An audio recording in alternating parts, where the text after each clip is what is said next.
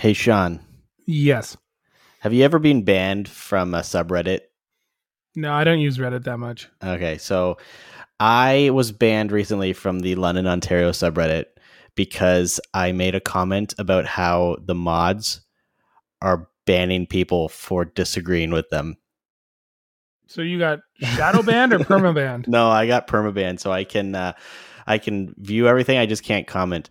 And this all stemmed because there's the Discord that they made some arbitrary rule that if you don't talk, they'll kick you from the Discord channel. And so there was a huge, huge uprising. All right, so this is the first time I was ever banned from a subreddit for not even anything worth being banned for. That whole city sucks. I know. You know what's you're never going to get banned from, though, Sean? This episode of the Scene on Screen podcast? Your favorite tabletop adventure, movie, or video game, we've got you covered. Welcome to the Scene on Screen podcast with your hosts, Sean and David.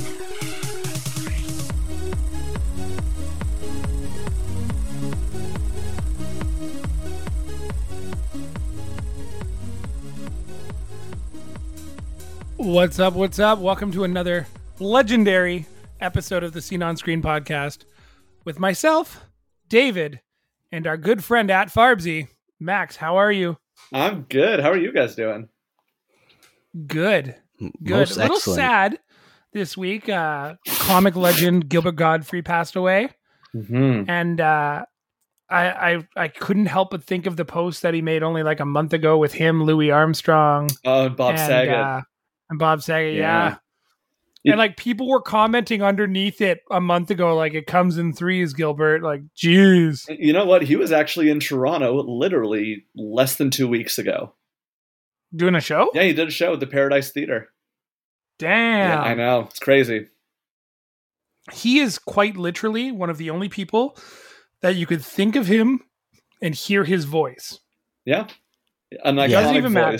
I'm currently speaking at 81%. And Siri heard that and was like, hey, I want to get in on this. It's Skynet all over. Yeah. It's a Scene on Screen podcast with special guest Siri. Yeah. And Max, your time has come. Everyone's phones have just gone off. Did you see the video of him reading 50 Shades of Grey? Yes. Oh, yeah. It's amazing. Like, that is so funny. Yeah. Yeah, it's kind of... these announcements kind of come out of nowhere, right? We're just going on with our days, and then next thing you know, someone's posted on Twitter or Reddit that some actor or voice actor from our childhood has passed away, right? So everyone would know him as Iago from Aladdin. Or the left square on Hollywood Squares. Or the dirtiest version of the Aristocrats. I was going to say, and that joke, we can't even air it. It's so bad. It would take our explicit rating to like Triple X. It's pretty out there. And not the Vin Diesel Triple X either. Not even State of the Union Triple X?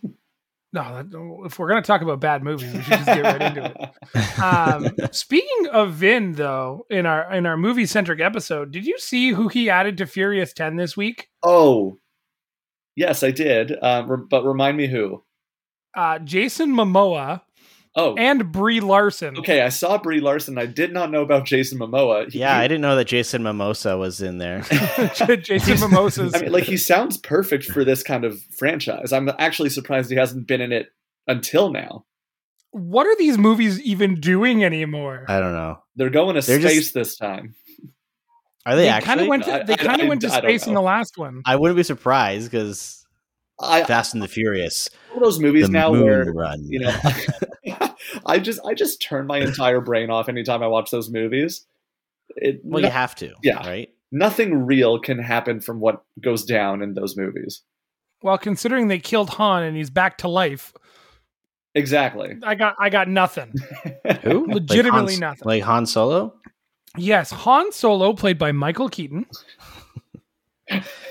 Max, I know you're still newer to the team, but David likes to do this recurring thing, and I don't want you to fall into his trap tonight. Okay. So at any point in time, David's gonna start walking you into a movie that we're gonna talk about, and he's gonna be like, "Does that have Michael Keaton in it?" Oh my god! Why are you ruining this? Caine. Because I don't want you to do that to him. You're going to do it to me anyway. But David, do you do it because you're a huge Michael Keaton fan, or is it just why not? 50-50. Okay. I got that. I think that's great. Michael Keaton's not a bad actor, right? Michael Keaton can play good guys and bad guys and be believable in both of them. This might be a hot take. Batman and Batman. Not only David, not only are you absolutely right, but this might be a hot take here. I think Michael Keaton might be in his prime right now. As in, he's doing Dilfy, or what? As in, I think he's doing his best work right now. The one about the medication, that series he was in. Dope Sick. Yeah. I've been telling Sean to watch that for months. It's so good. I've heard nothing but great things. Birdman is literally one of my favorite fucking movies of all time. I love Birdman, that movie. Was good too. And he's great in Spider-Man, Vulture. I think for a villain, for a comic book villain, superhero villain, he was great. Mm-hmm. He's just such a good actor. He, I don't know if you guys have seen it. I don't know if you've seen Morbius. No, I don't plan on. I haven't seen it, but I've been told it's not a good movie. But the after credits scene is weird because the rift that happens in No Way Home, Adrian Toomes somehow ends up in a jail cell in Morbius's universe, or in what we think is Garfield's universe. Who's he gets Adrian released from prison, and then all of a sudden, the Vulture. Oh, you mean Michael Keaton? That's his name? Yeah. Oh, God. I always thought that he was Michael Keaton as the Vulture. Yeah. Same, to be honest. Oh, you're Michael Keaton playing Michael Keaton? Oh, all right, cool. Featuring Michael Keaton as himself / the Vulture. The artist formerly known as Michael Keaton playing Michael Keaton. You know what? For both of you guys, one of our next episodes of Cash or Crap, we are going to do Michael Keaton. It's going to be the shortest episode ever because we'll just say it's all cash. It's all cash. It's all cash, no crap. Now, the reason I bring up Cash or Crap is because this is something that Max is going to be working with us on in the near future. So we have a very special Cash or Crap today. And it timing's everything, right? This week we get a Will Ferrell announcement that he's going to be in Barbie. And that's pretty sweet. But we were just casually talking about it last week. We're who would we like to do Cash or Crap for? And we landed on Sir William Ferrell, the jester. Wait, was he knighted? He is now. Wait, no. Okay, for a second I was wait, was that a recent thing? He got casted in the Barbie movie and knighted? Could you imagine if he got both? That'd be a pretty sweet deal. I now pronounce you Sir William Ferrell. May you live a long and prosperous life like me. Like me. So we're going to cover Will Ferrell today. Now, as you guys know, with the rules to Cash or Crap, it's very simple. Now that we have a third person, there's no ties. So it's going to be either won or lost. Movies will be either cash or crap. Now, it doesn't matter how much money the movie made. It's our opinion, and our opinion is far better than the box office because that is matters. The rules. We won't be touching anything that has been made to release for streaming only, such as Eurovision, which is too bad because that was a pretty fantastic movie. Him and Kristen Wiig were fire. Mm-hmm. On top of that, we won't be touching any of his TV stuff, but we will touch on it briefly before we get into the list. Now, was D'Angelo Vickers the worst television character arc by any big time celebrity ever? I'm going to be completely honest with you. I have no idea who you're talking about. Wait, David, you've never seen The Office? Oh, he's that. That's his character. I've seen The Office, but not to the extent as everyone else. Okay. I've seen episodes and snippets. They watch a lot at work, but I don't know the characters' names for the most part. Okay, no. So, that's okay. As long as you've seen some of it, that's acceptable. To give you a backstory, in I think it was the 6th season, right? Steve Carell's contract ended, and they were trying to find a new regional manager for Dunder Mifflin, Scranton, and they did such a good job producing these television episodes that they got into this who's it going to be situation. They had James Spader come on. They had Jim Carrey, Will Arnett, Ray Romano, and everybody was like, which one's it going to be? And Jim Carrey, by far, one of the funniest. I think he was the Finger Lakes guy. That was so random, but I love it. Great cameo. And Ray Romano eating the sandwich out of his briefcase. Yeah.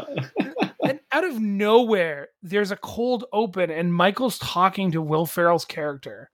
And they like realize that they're supposed to be meeting each other while they're talking to each other at a hotel bar. And it was the most awkward 5-episode run. And I don't know if the fans got D'Angelo killed off. But I'm not sure. It wasn't the greatest. It was pretty funny. Like him doing the slam dunk to get himself hospitalized. Hilarious. Sorry. Go on. I was just going to say absolute train wreck. And that it started the downfall of The Office. And he was mean about Cece, Jim and Pam's kid. And yeah, in that moment, I was like, this man is not nice. And he didn't even want to do the Dundies. What a loser. Right. Will Ferrell's also done a few other fairly notable television spots. Eastbound and Down. I think his name was Ashley. Ashley Schaefer. Remember. Yes. The Spoils of Babylon. And he also did the Spoils Before Dying. He's been in a lot of stuff. Just TV stuff. He's obviously a prominent member of Saturday Night Live, being a co-star or a cast member for multiple years. He's also hosted. He's done George W. Bush, Craig Buchanan. He was the cheerleader from Superstar, which caused that movie. I'm trying to think of what else he's done TV-wise. He was Celebrity Jeopardy, too. Yeah, there was also Shrink Next Door, mm-hmm. the new one. Yeah, the Amazon one, right? No, or not Amazon, Apple. Yeah. That sounds like all the TV stuff that he's done. So it's a pretty good mix. I mean, he has done a few other things too. We were talking pre-show about his Funny or Die stint. I think, David, you said it was called The Landlord with the little baby. Yes, that's actually his daughter. Oh, really? Yeah. Which makes it even more fun. More research. Every so often, I'll watch that video again just because it's so funny. It's a lot of really good quality stuff that he's done. I mean, he's one of those guys in Hollywood that you pay money to get, and you usually are getting a decent return. But let's start off at the beginning. As you guys know, we select a few of their movies. I think we did about 15 today. We're just going to discuss if they're cash or crap. We're going to start off with a classic, which I was utterly shocked to hear one of my co-hosts here did not see this movie. I'm thinking about revoking my friendship with him. It's pretty tough. I swear. I'll watch it. But the 1997 classic Night of the Roxbury, starring himself and Chris Kattan and Dan Hedaya. Now, it's not a very high rated movie. It's like a 9% on Rotten Tomatoes. Yeah, that's the critic rating. Remember, we don't believe critic ratings for things. But it's got the nicest rating there is at a cool, crisp 69%. Yeah. Nice. Yeah, nice. Well, obviously, Max, you know of the movie. What do you know of the movie? What do I know about Night at the Roxbury? I always mix it up with Saturday Night Fever. And basically, the only thing I know is that Night at the Roxbury came out in 1997. You only know that because you're looking at it on the dock. I mean, you might be right. I know. Had I not looked, I would have said I know it came out in the 90s. That, you know what? Fair. Very fair. The thing about the Night of the Roxbury is it was another one of those cultural phenomenons that happened through SNL. Much like Wayne's World, it was an SNL sketch with him and Chris Kattan. And it came back years later with Jim Carrey, I believe, did one. Mm-hmm. And I think Matthew McConaughey did one. But it's just two brothers that love to go to clubs, bobbing their heads, listening to What Is Love and just having a good time. And these guys are like loafters, even in the early 90s. So they like to live off their dad's money. Dad owns a flower shop, all that kind of stuff. It's kind of ironic, though, that their living this lavish life in this big house, and their father literally just runs a flower shop. Yeah, you'd almost think it was like a weapons store or something. Right? Some front for something. This money, or this movie, paired with like his coming out party, was also 1997. Now, it's not included on the list, but we'd be remiss to not mention it. But Austin Powers, International Man of Mystery. I mean, if you were to look at top build, it's Mike Myers. But he had one of the most memorable appearances in that movie. And then Night of the Roxbury came out shortly after. So it's kind of nice to see how his career took off a little bit there. Mm-hmm. But I mean, for those who don't know, Mustafa. Wait, hold on. Austin Powers came out before. Oh, I guess it was 97. Yeah. Wow. It's a crazy world we live in, where he was Mustafa, one of Dr. Evil's henchmen that always fell into a pit and got attacked by laser snakes and sharks and a cliff. But Night of the Roxbury for me is a cash money movie. Yeah, Night of the Roxbury was one of those movies that my siblings and I would regularly rent from Blockbuster Video. It didn't matter that we've seen it hundreds of times. I will always watch that movie in its entirety. It's got a great soundtrack too.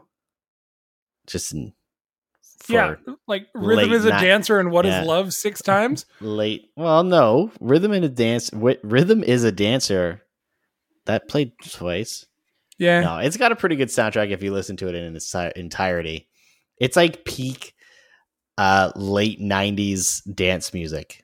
True, and this film, above some of the other ones, like, we can all agree Will Ferrell has a lot of quotable films and movies that quotes at like left, right, and center. The most memorable quote from this movie to me isn't even a Will Ferrell quote. It's his boss, where he's like, "Hey, Dewey, did you just touch my ass?" "Sir, it's physically impossible from where I'm standing to touch your ass." "Dewey." Best line in the whole movie. That and sup. Dude, well, like yourself. Hottie overload. I prefer, and I was like, Emilio, the mighty duck man himself. So you're gonna give this bad boy a rating? I'm gonna give it a cash, obviously. Lucky for Max, he doesn't have to. I was gonna say, I feel like the best thing to do is just move on from here, because my opinion won't make a difference, and I wouldn't feel right saying one. Like, I could call it cash and then watch the movie and be like, actually, this is trash. It kind of doesn't hold.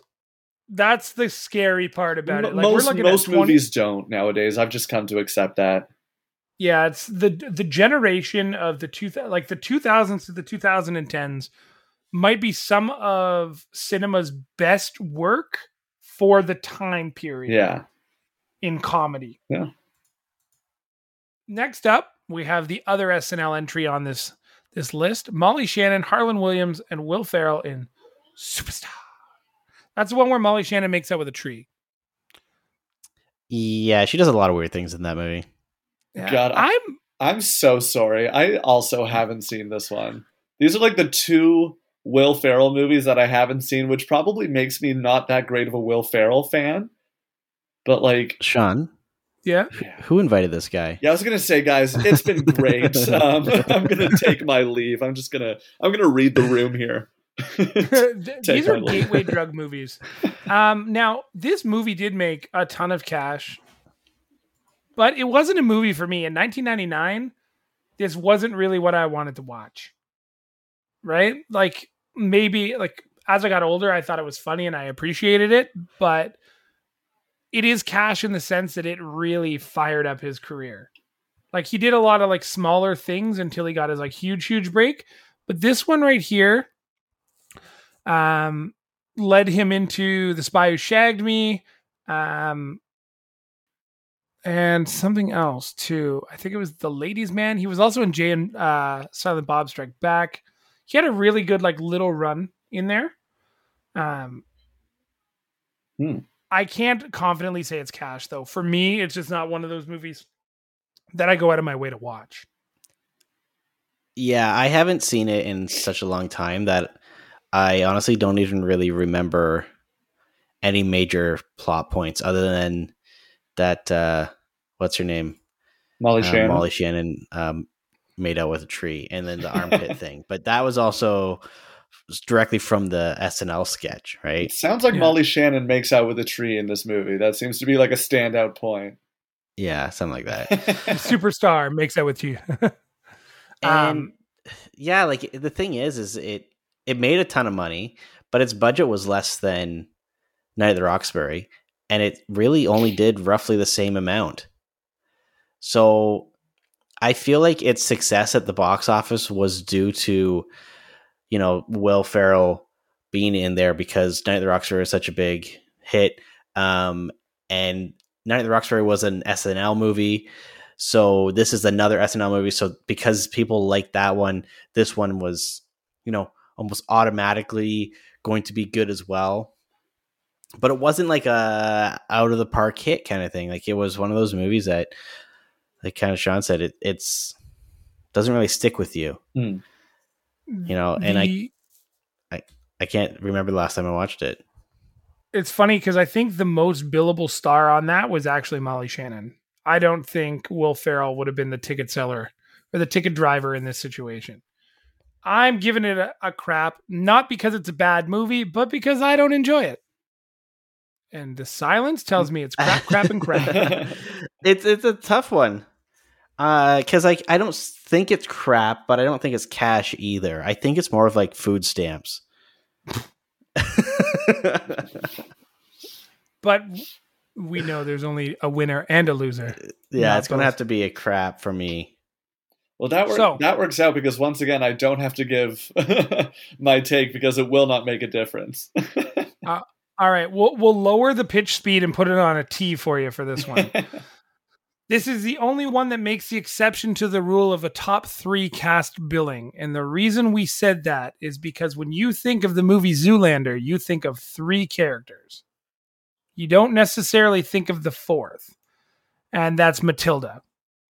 But she's the third one. That's Christine Taylor, Ben Stiller's wife. So Ben Stiller, Owen Wilson. Wow. Christine Taylor. Wow.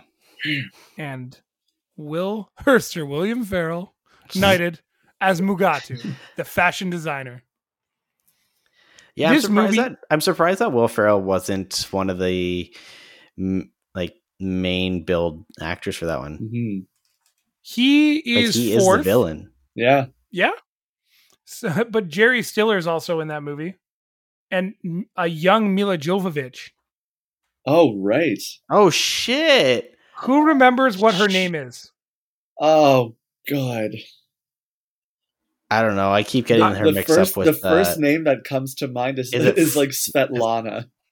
Something like that. It's Katinka Inga Bogova Nanana. I was pretty close. I will never forget that name. Katinka Inga Bogova Nanana. So, first things first. What's up, Artie, my dude? Second, if this movie is not on everybody's cash list, I'm leaving the show. It's over. It's done. This movie is a staple to the early 2000s. This movie taught me gasoline fights that are casual are okay. And this movie taught me that people can learn to read and write good, too. This movie is incredible. And Will Ferrell is just the bad guy. That's it. He plays it so perfectly. It gives him many roles in the future that are the exact same. But Mugatu literally built Lord Business or President Business, whatever you want to call him. He also kind of created Megamind a little bit. Same character. This movie's phenomenal. This is a cash for me, boys. Yeah, I'm gonna go ahead and throw this one in the cash bin too, because what's so great about Zoolander, not only is it just like a hilarious movie, but it has successfully transferred over to the meme department seamlessly. Mm-hmm. The Zoolander pictures with like the Hansel's so hot right now meme. Like, I love that. Like, that's just very true. That's just fantastic. So the fact that there's layers to the humor that Zoolander's capable of, I love that. So yeah. And also, like, Ben Stiller is just so good. That's like peak Ben Stiller. We'll forget about the sequel because, like, that might have been one of the worst movies I've ever seen, but I digress. Yeah. Zoolander. Oh God. This movie is absolute cash. 100%. Yeah. I think this movie, the jokes in it were on point throughout the entire movie. You know, like, it's one of those things that you can say a quote from this movie and everyone knows what you're quoting from. You know, for our listeners who remember our previous episode, we even mentioned this movie in our interview with Mighty Coconut. And so, you know, it's one of those things that this is a movie that if it's on, people will watch. The jokes are so good. It is 100% cash money, without a doubt. All right. So I got to ask what your favorite quote is from that movie. Or if they're a favorite moment. I think when he smashes the computer. Damn it, that was mine. The files are inside the computer. Like, I think that moment is the funniest, but my favorite line is, of course, when he's explaining that Derek's Zoolander Center for Kids Who Can't Read Good and also want to do, like, cool things too. I can't remember right now, but yeah, I think it's got to be the computer. What is this? The school for ants? It needs to be literally 3 times bigger than this. And then the whole when he's talking when they're in the cemetery and he's explaining to him, like, why they use male models. And then the funny thing, I don't know if you know this, but he actually forgot his line. And so that's why one of the, like, the best scenes in that movie where he has all this whole explanation. And then Zoolander's just like, but why male models? And I forget the guy's name. It's David Duchovny or whatever. David Duchovny? Duchovny, yeah. He's like, seriously? I just explained it to you, and, like, it's perfect. Or it's like, you don't think I know what a googly is? Like, there's just so many. My favorite is anytime, like, I have a small cough, I was like, I think I have the black lung. You've been in there for a day. You know, water is the essence of moisture. Moisture is the essence of wetness, or something like that. It's, like, so ridiculous. So I know what movie I'm going to watch tonight. Yeah, I'm honestly leaning that way. I'm a model idiot. Next up, this one I think was the Will Ferrell Renaissance. This is where it all began. Zoolander was, like, just the amuse-bouche, but this one was, like, the main course, and then the hits kept coming. Talking 2003's hits, Old School, starring Luke Wilson, Vince Vaughn, and what's her face from Grey's Anatomy that I just forgot her name? Ellen Pompeo. What this movie meant to me in high school was just something different. It was a movie that I think was discouraging to watch because it was like party, and I Frank the Tank and we're going streaking. But it also kind of gave me, like, I was a few years away from university at that point, or college. And I was like, is that what it's like? Is it like, do I want to join a fraternity? Is somebody going to tie a cinder block to my penis and drop it down a sewer? Easily one of Will Ferrell's best. And it would be hard to argue a crap rating. And this was also, like, a really big moment for Vince Vaughn. Mm-hmm. Luke Wilson. He seems to like doing things with Wilsons. Mm-hmm. Big fan of this movie. I will watch this time and time again. Every once in a while, when I'm partying with some people that, like, are from the same kind of generation and age, I'll be like, do you guys think KFC's open? And they know exactly what I'm talking about. Phenomenal movie. I'm going to go with cash. I think with Old School, it's a Will Ferrell movie that I enjoy, but I haven't given it multiple viewings. At least, like, I don't watch it. I wouldn't watch Old School nearly as much as I would watch, like, Step Brothers or The Other Guys. Like, those movies, like, obviously we'll get to them. Those are, like, I like to call those Will Ferrell priority movies. If I'm like stuck on a deserted island and I'm only allowed to have like 2 Will Ferrell movies, which is like the most niche thing ever. Those, you know, like those are the 2, but with Old School, that was like, I think everyone's first taste of like what Will Ferrell could really do. Cause that movie's really strong. And to see him in like such a like wild role, I just like, I think it was great. And it's a great movie overall. I like Luke Wilson. I know he like, is kind of like a, not the best actor, but I don't know, sells the roles for me. And this one overall, it was a great movie. So it's going cash for me as well. Would you say he's a budget Owen Wilson? Wouldn't you know they're brothers? Have you guys heard this? This is like brand new information. You didn't know that? No. You know, fun fact, they're cousins with Michael Keaton. Are they? Wait, actually?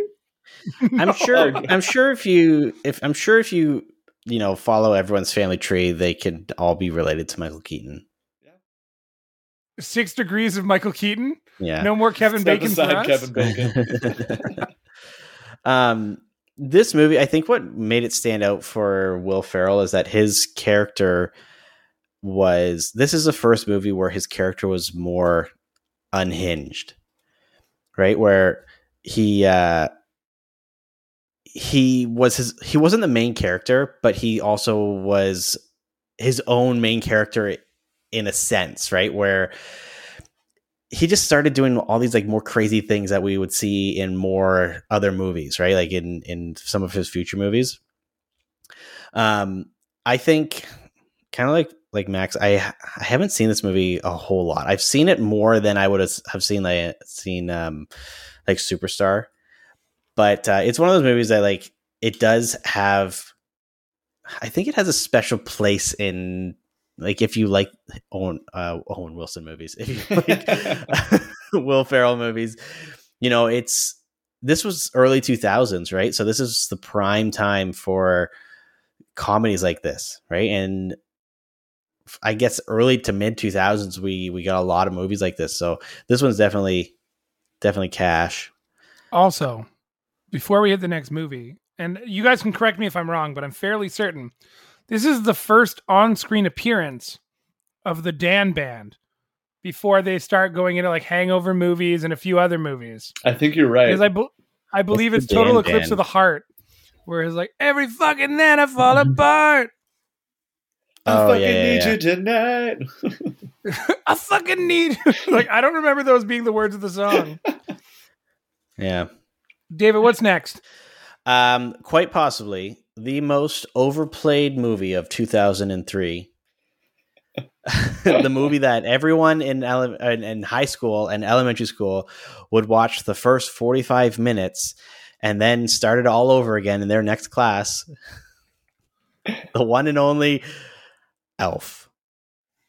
This was, I remember this came out, like it was a big deal because there was some time, like there's Christmas movies that came out, but this was probably the first really big one that took off really well.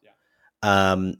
And it appealed to a lot of people, right? It appealed to the kids because it was humor and that they could understand. And it had like that kind of campy Christmas story thing, but then it also had the humor from Will Ferrell that adults can enjoy as well. This movie, like I said, you know, I remember when it came out on DVD, and every single class in high school, they would like the week leading up to Christmas, we would start watching it.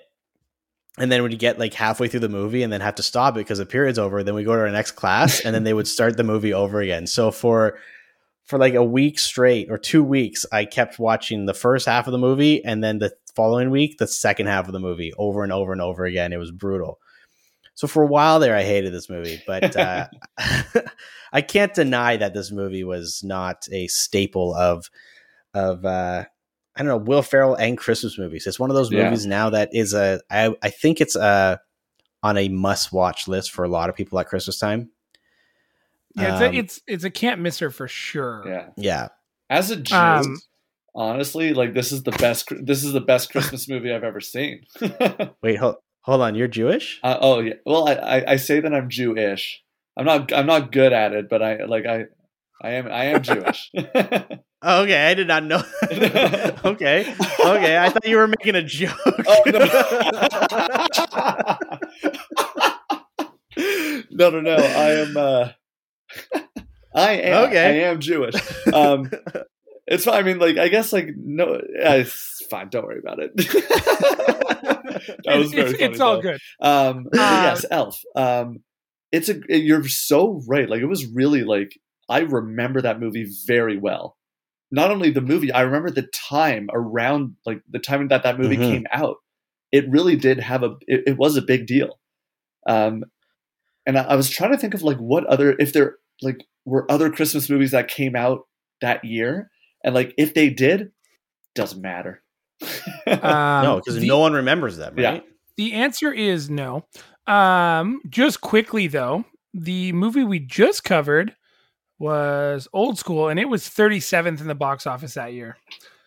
Wow. Care to guess where Elf finished in the top? We'll say 15. I'm going to say 3. David? Yeah, I would say like second or third. 7. Ooh, it finished 7th with a release date of November 7th. The only movies to beat it were X2, X-Men United, Bruce Almighty, Lord of the Rings, Return of the King, The Matrix Reloaded, Pirates of the Caribbean, The Curse of the Black Pearl, and the Disney masterpiece Finding Nemo. Wow. And The Matrix Revolutions also came out that year. Huh. 2003 was fucking fire. Another movie that came out. So Christmas movies that came out in 2003. Bad Santa. Oh, wow. Okay. Love Actually. Wow. I don't know if I think this was a direct to DVD. National Lampoon's Christmas Vacation 2. And actually, you know what? I think the movie that took the world by storm, Caillou's Holiday Movie. That's my special chair. Did they ever explain why he's bald? Yeah, does he have cancer or something? Did they ever say that, or did he just? There was never an explanation. Yeah, so true. We just never questioned it. Yeah. Does he have like alopecia or something? We should ask Chris Rock. Well, it's really quite simple. It's kind of like thinking of you's working up my appetite. Looking forward to a little afternoon delight. Rubbing sticks and stones together, making sparks ignite. And the thought of loving you is getting so exciting. Skyrockets in flight. Woo! Afternoon delight. Whoop. You guys have it, I think. Afternoon delight. I don't know, Ron. That sounds kind of crazy. Sounds like you have mental problems, man. Yeah, you got mental problems, man. Yeah, it really does. I need to interrupt this podcast with a special news bulletin. Cannonball! If this movie... I feel like I'm saying this a lot tonight. Maybe it's just my affinity for Will Ferrell. I don't even have to review this one. Cash. This is by far one of the best ensemble comedies ever. Hot take. It is one of the best ensemble comedies ever. From beginning to end, this movie is a classic. The middle of the movie news team battle, hilarious. And then they follow it up with an even bigger one in the sequel, which wasn't so cash. It was more like some crap. Or as David called it, food stamps. From Veronica Corningstone to diversity being a giant ship, this movie has everything. I love it. I cash it. That is all. This movie is one that I have seen so many times that I've lost track of. It's one of those movies that if you are hanging out with friends and you want to toss a movie on, this is probably one of the movies that's going on. Hell, if you're just hanging out by yourself and you're drinking alone, this is probably one of the movies that's going on, right? It just has so many quotable quotes in it. The jokes are all on point and perfect. The sequel, yeah. Are we going to talk about the sequels today? Is that No, we're not. The sequel kind of tried to feed off of the success of the first one, and a lot of people wanted it, but I think it tried too hard. And the thing is, what made this one so good is that it wasn't trying to be better than itself, right? Like, this movie is just, it's so good. Now, fun fact for you guys, did you know that they actually filmed two Anchorman movies at the same time? So on the special edition of the DVD release, there is a full length movie called Anchorman, or sorry, it's called Wake Up Ron Burgundy. It's an hour and a half, and they used parts of a subplot that they were writing for the film. So this was going to be what the movie might have been originally. And so it takes certain parts of Anchorman are still in there, but they actually filmed full other scenes completely. There's a whole other cast. Like, it's still like the news team and stuff like that, but the plot is there is this like rebel news group that's trying to take over the waves, the news waves, and open up their own like news station. 'Cause like the media lies and all this stuff. It has a pretty good ensemble of caricatures. Yeah, I found this out because I was looking up like Anchorman. This was years ago, and I heard of this movie. And so the only way to get it is through the internet. But it was like, yeah, it was only ever released to like home video.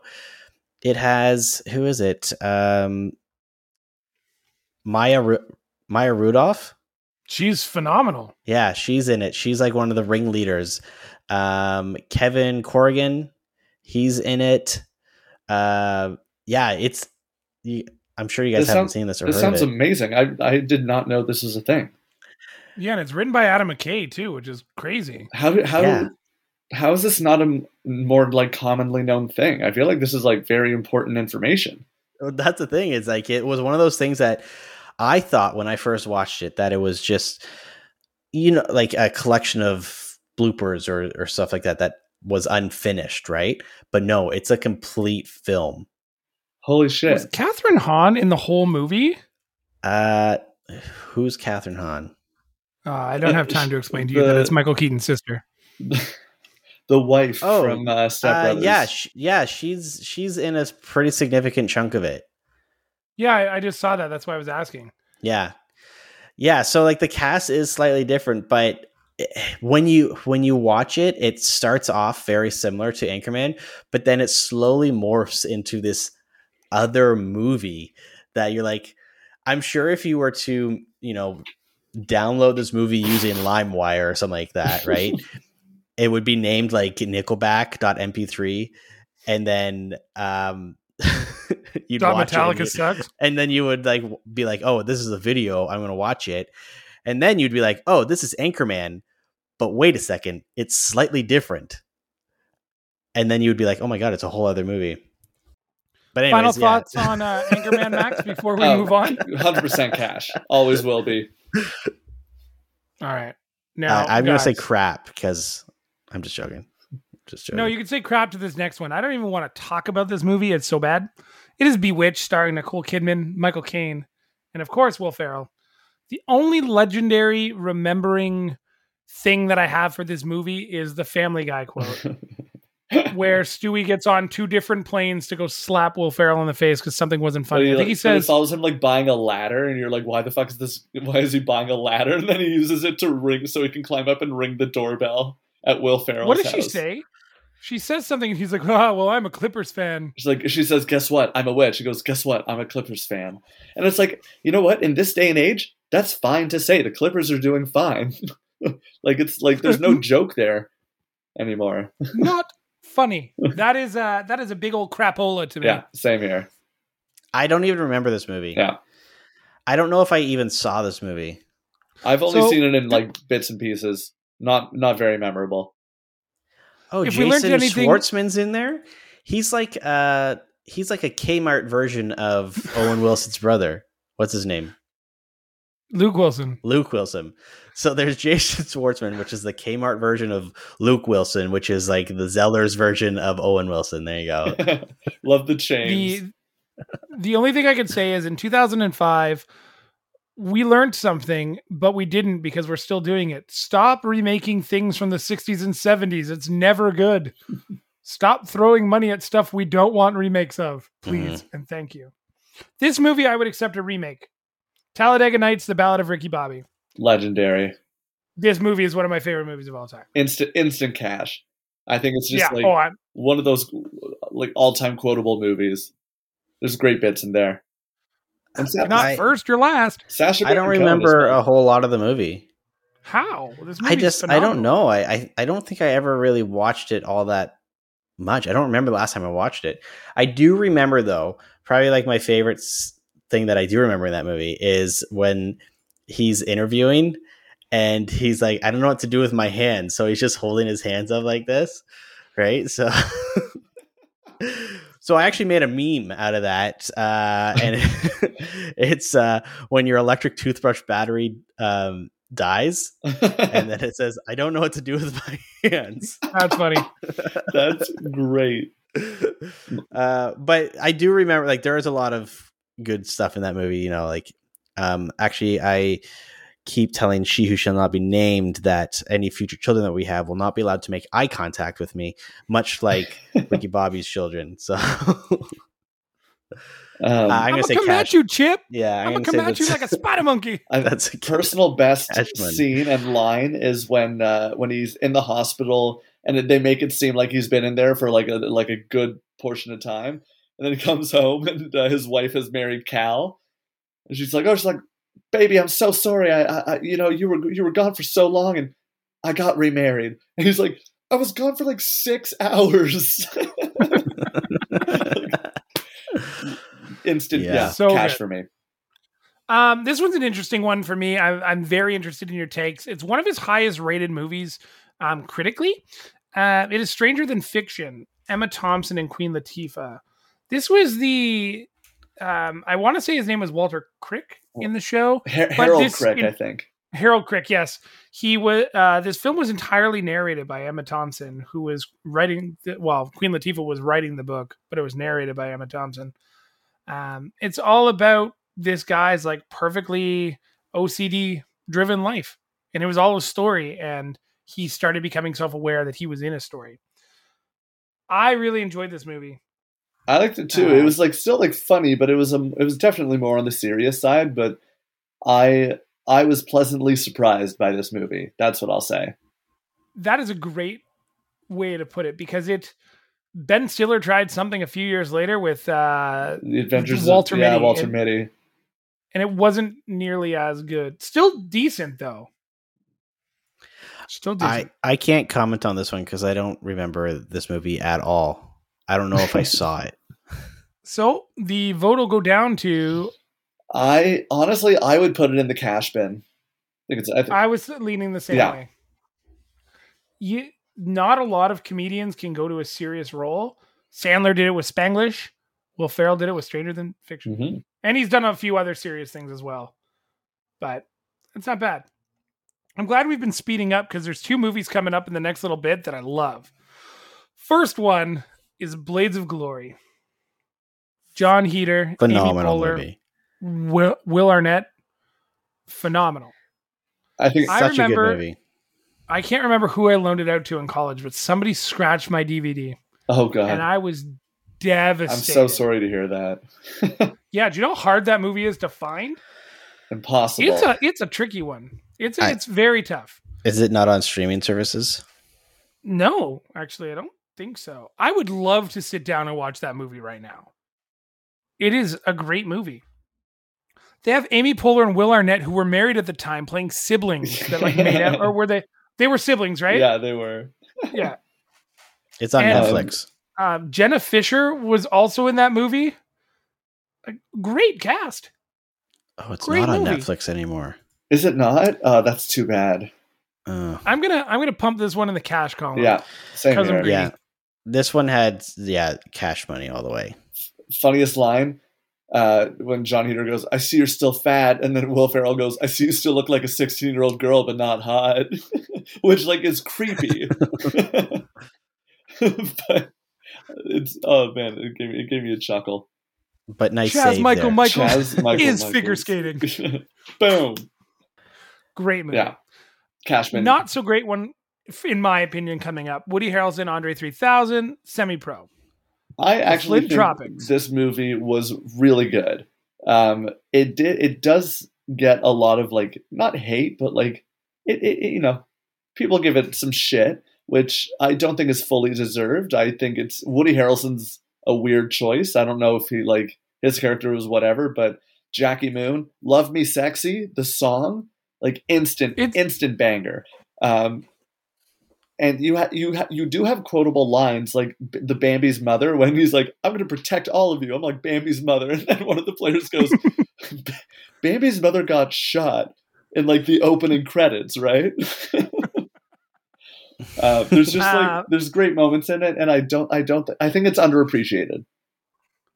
See, I see it kind of on the same level that I evaluated Superstar on. Like there's some memorable moments. There's some funniness, but maybe the cast for me wasn't the greatest. You know, there was like something was missing. Something was off. And I think that for me was why I can't give it the cash money symbol. You guys can save it, but my vote is officially out. I never seen this movie. David, no. I'm just joking. But I don't remember too much of it. I think the contrast between Will Ferrell's character and Woody Harrelson is what made the movie funny in a sense, but not, it wasn't outrageous, right? Because Woody Harrelson, like, yeah, his character was funny in that, but not to the extent of what we kind of were expecting with previous Will Ferrell movies. And I don't know. I just think it did well enough, did it? No, it didn't. It did. I don't think it did. It lost money. Yeah. Which doesn't shock me. No. And I think maybe it was because sports movies don't really generally do well unless it's Rudy. There are some sports movies, Titans? But yeah, but I think for the most part, right? Like they draw a certain crowd, right? I can't say that this one really stood out enough for me to give it a cash. So this is going to have to be. Sorry. No, I understand. Semi-Pro has died. I understand that. I'm upset, but I'll move on. Are you only moving on because the best Will Ferrell movie is next? Potentially. Now, I just want to play a quick quote from this movie just to let everybody know where we're at. "This house is a fucking prison on planet bullshit in the galaxy of this sucks camel dicks." Outrageous. This movie. I mean, it's funny because we were watching, like we're on a big Parks and Rec binge here, and I forgot that Catherine Hahn and Adam Scott played a married couple, but they're in so many scenes together in Parks and Rec, and they're just so funny and so pure together. I legitimately could see them being married in real life and not even batting an eye. Same. This movie gave us joys. It gave us the fucking Catalina wine mixer. The fucking Catalina boats wine and hoes. Chewbacca masks. Everything. Rock the fuck out of those drums, Dale. I see you're sweating. I was watching Cops. I know Cops doesn't start till 4. I think it's safe to say Step Brothers, for me, is the funniest movie I've ever seen. Up there with MacGruber. Like, when he's jumping with the celery in his ass? Yeah. Step Brothers is so insanely quotable from start to finish. There's not like any dry spell or lull in that movie. It holds your attention the entire time because it's so gosh darn funny. And the fact that this movie came out, what fucking year? 2008. I like how you said gosh darn funny, but then you dropped the F-bomb right afterwards. That's how I do it. It's 2022, and I still like quote this movie all the time. And if I watch it, it always feels like the first time. Yeah, that's a great way to put it, because there's like a very few movies that you could do that where you're like, you're waiting for things, but you're also like feeling like This Is the End is another movie like that for me, where it's like, oh, this is so good. I'm so happy. I'm so excited. Step Brothers for me is like really three encompassing parts. It's them trying to trick people into not buying the house. It's the job interviews, and it's Sweet Child of Mine. Oh, and God. The fucking job all interviews. Three of those parts. Great. And I think what makes the movie so funny is that they are full grown adults, but they're acting like children, right? Like, they just have never grown up. My favorite thing is when they're doing the interview and they're interviewing together, and she's like, who's that behind you? And he's just like, hello, Miss Lady. Like, so, you know, like that's my, that's normally how I greet she who shall not be named. I'll send her, like, if I'm texting her, I'll just be like, hello, Miss Lady. Like, it's just one of those things that has always stood out. That movie is just so good. It's 100% cash. Yeah. We got a unanimous cash here. Unanimous cash. I hate to say it, but Will Ferrell's career in the second half of the 2000s gets a little bumpy, starting with The Land of the Lost. So I'm pretty sure... I know you guys can't see my face, but ugh. This was... I'm pretty sure it was also a remake. Yes, it was. I remember seeing the trailer and thinking, you know what? That's probably going to suck. Like, there's a good chance that's going to be, like, the worst movie ever. And it got crushed. Embarking on the Will Ferrell's largest loss in a movie as a lead, that $60 million gross, and it cost $100 million to make. That checks out. The movie sucks. Mm-hmm. Yeah, it's awful. And I think part of it is because I feel like it was marketed towards children. Yeah, like it was a kids' movie. Yeah. And so coming from all of these other movies that were aimed towards an older audience, even like the poster for it just screams, this is a children's movie. Right. It's definitely going to be cash money for me. I'm just joking. All right. So joking. One cash money and two crap. No, it's crap. It's crap for me too. 2010, Mark Wahlberg, Eva Mendes, and Will Ferrell. Maybe a little guy named Samuel L. Jackson. Is in that movie. Also Dwayne The Rock Johnson. We're talking the other guys. It's the only movie I know of that taught me about an office pop, I'll tell you. A desk pop. Desk pop. Yeah. Yes, a desk pop. I'm going to say crap. Wait, hold on. It's been a while since I've seen this movie, but I didn't think it was that phenomenal. You know, the marketing for this movie was great when it came out, because they marketed it as Will Ferrell and Marky Mark were these cops trying to prove themselves against Dwayne The Rock Johnson and Samuel L. Jackson.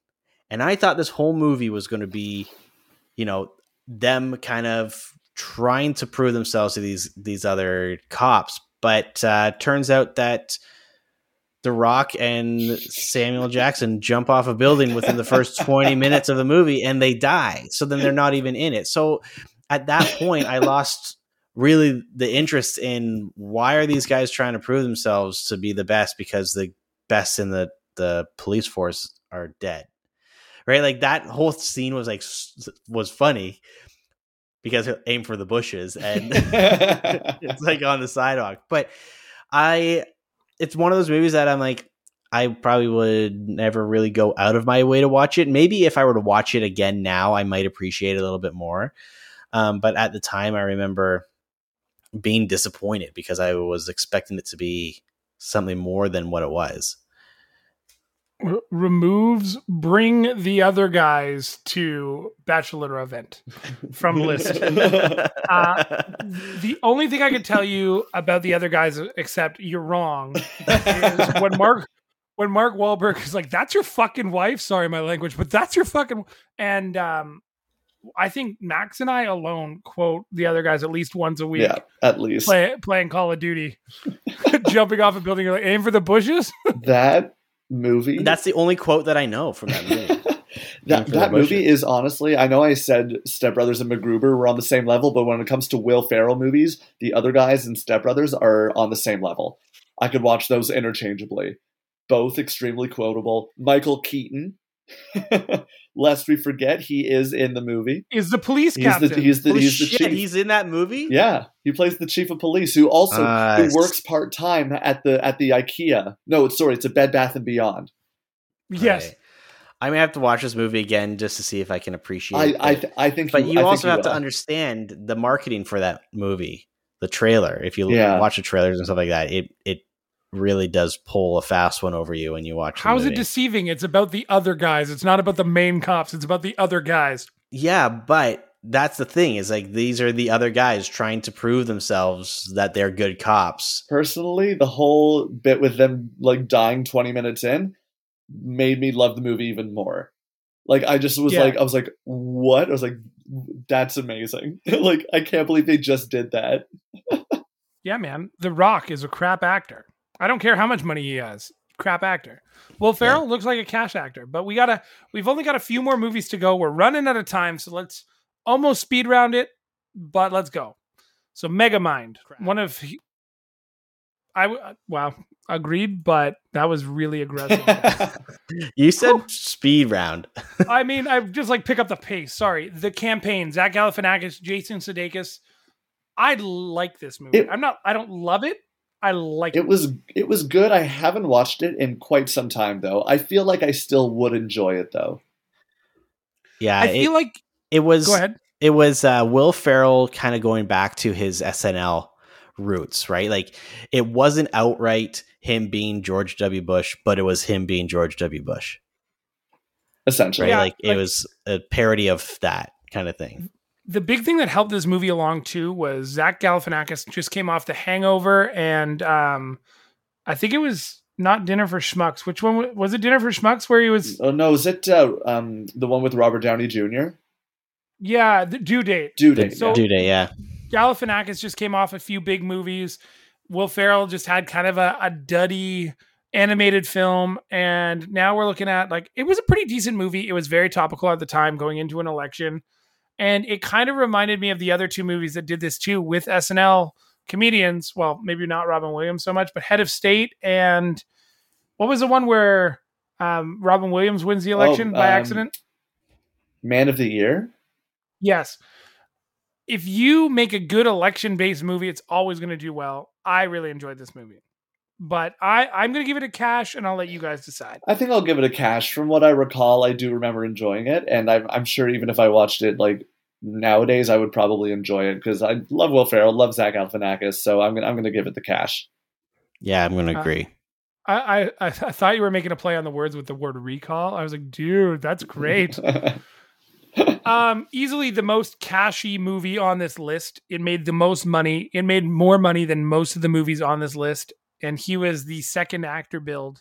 Chris Pratt, Elizabeth Banks, Will Ferrell, Morgan Freeman, the Lego freaking movie.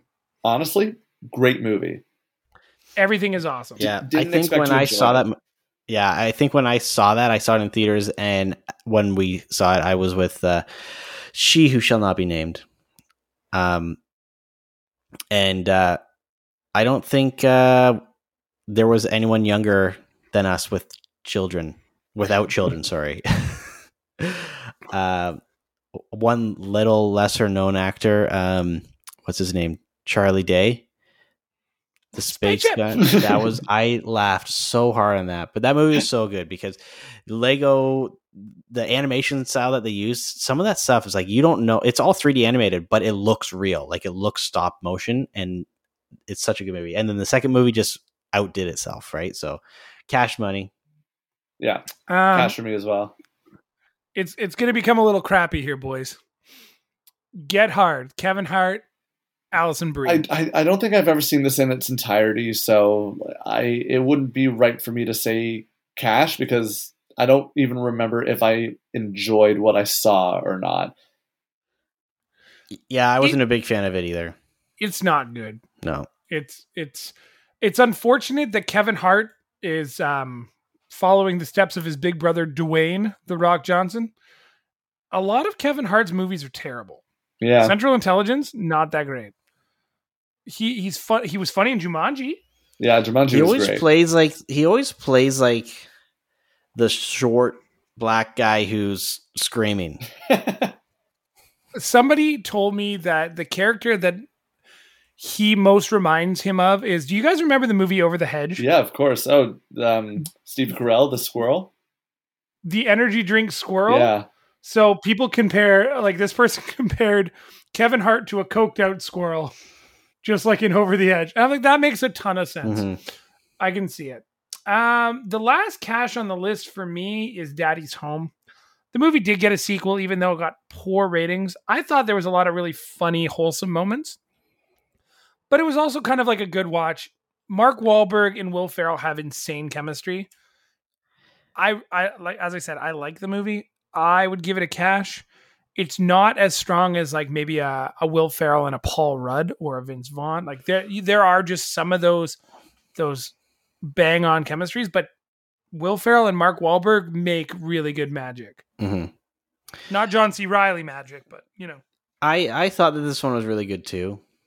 Surprisingly good. And actually the second movie, I thought that was even better than the first one. I don't think I've seen the first in its entirety. I think I've only seen like a scene or two, to be totally honest. So is it the second one where somebody touches the thermostat and they all freak out? All of them touch the thermostat or they all freak out, which is funny.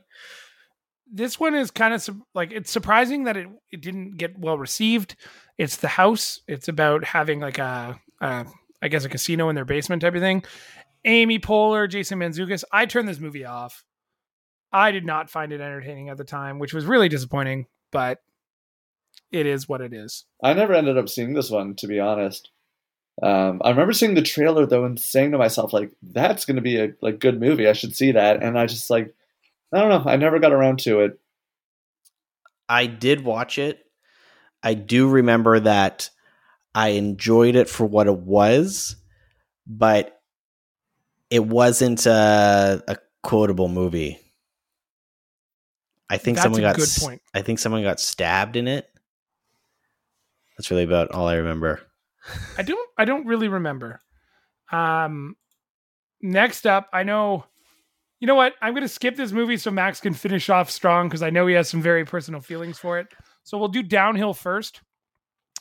This is a remake of Force Majeure, right? Yeah. I think it was a Danish film.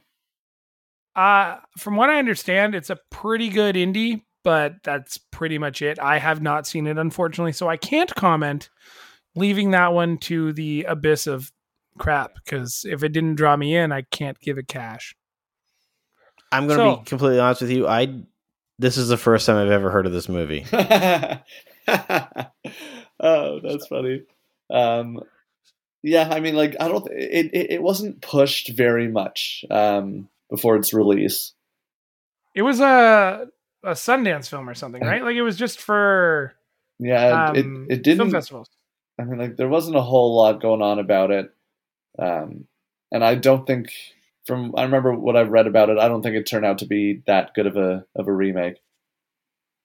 Fair enough. Oh, it's a remake. So, yeah. The original movie came out like less than like I think it was like maybe like 4 or 5 years ago, like quite recently. And like, why make a remake so soon? I don't know. Makes no sense to me. That's fair. So they say, if you love what you do, you'll never work a day in your life. And if you look at some of the previous movies we've talked about, Will Ferrell definitely has some chemistry with a lot of people. And John C. Reilly is one of those people, but Holmes and Watson might be one of the worst movies ever made. And I saw Space Jam 2. This movie, I can't give it lower than crap, but like, can you give it like refund production? Do not make, go back into the past, get your DeLorean and tell them not to do it. Like, I just genuinely cannot believe that that no one during the time of that filming was like, hey, maybe this is a bad idea. Like maybe we shouldn't be doing this because this movie is pure garbage. I didn't walk out of this movie. I've never walked out of a movie theater because I've been so disappointed with the movie, but this is the closest I've ever come. this movie was awful. And you would hope that John C. Reilly and Will Ferrell, like, how could it go wrong? Apparently, it could go very wrong. Were probably the worst movie I've ever seen. It's bad. Yeah. So what you guys are saying is that it's probably a good thing that I haven't seen this movie. Don't waste your time. Yeah.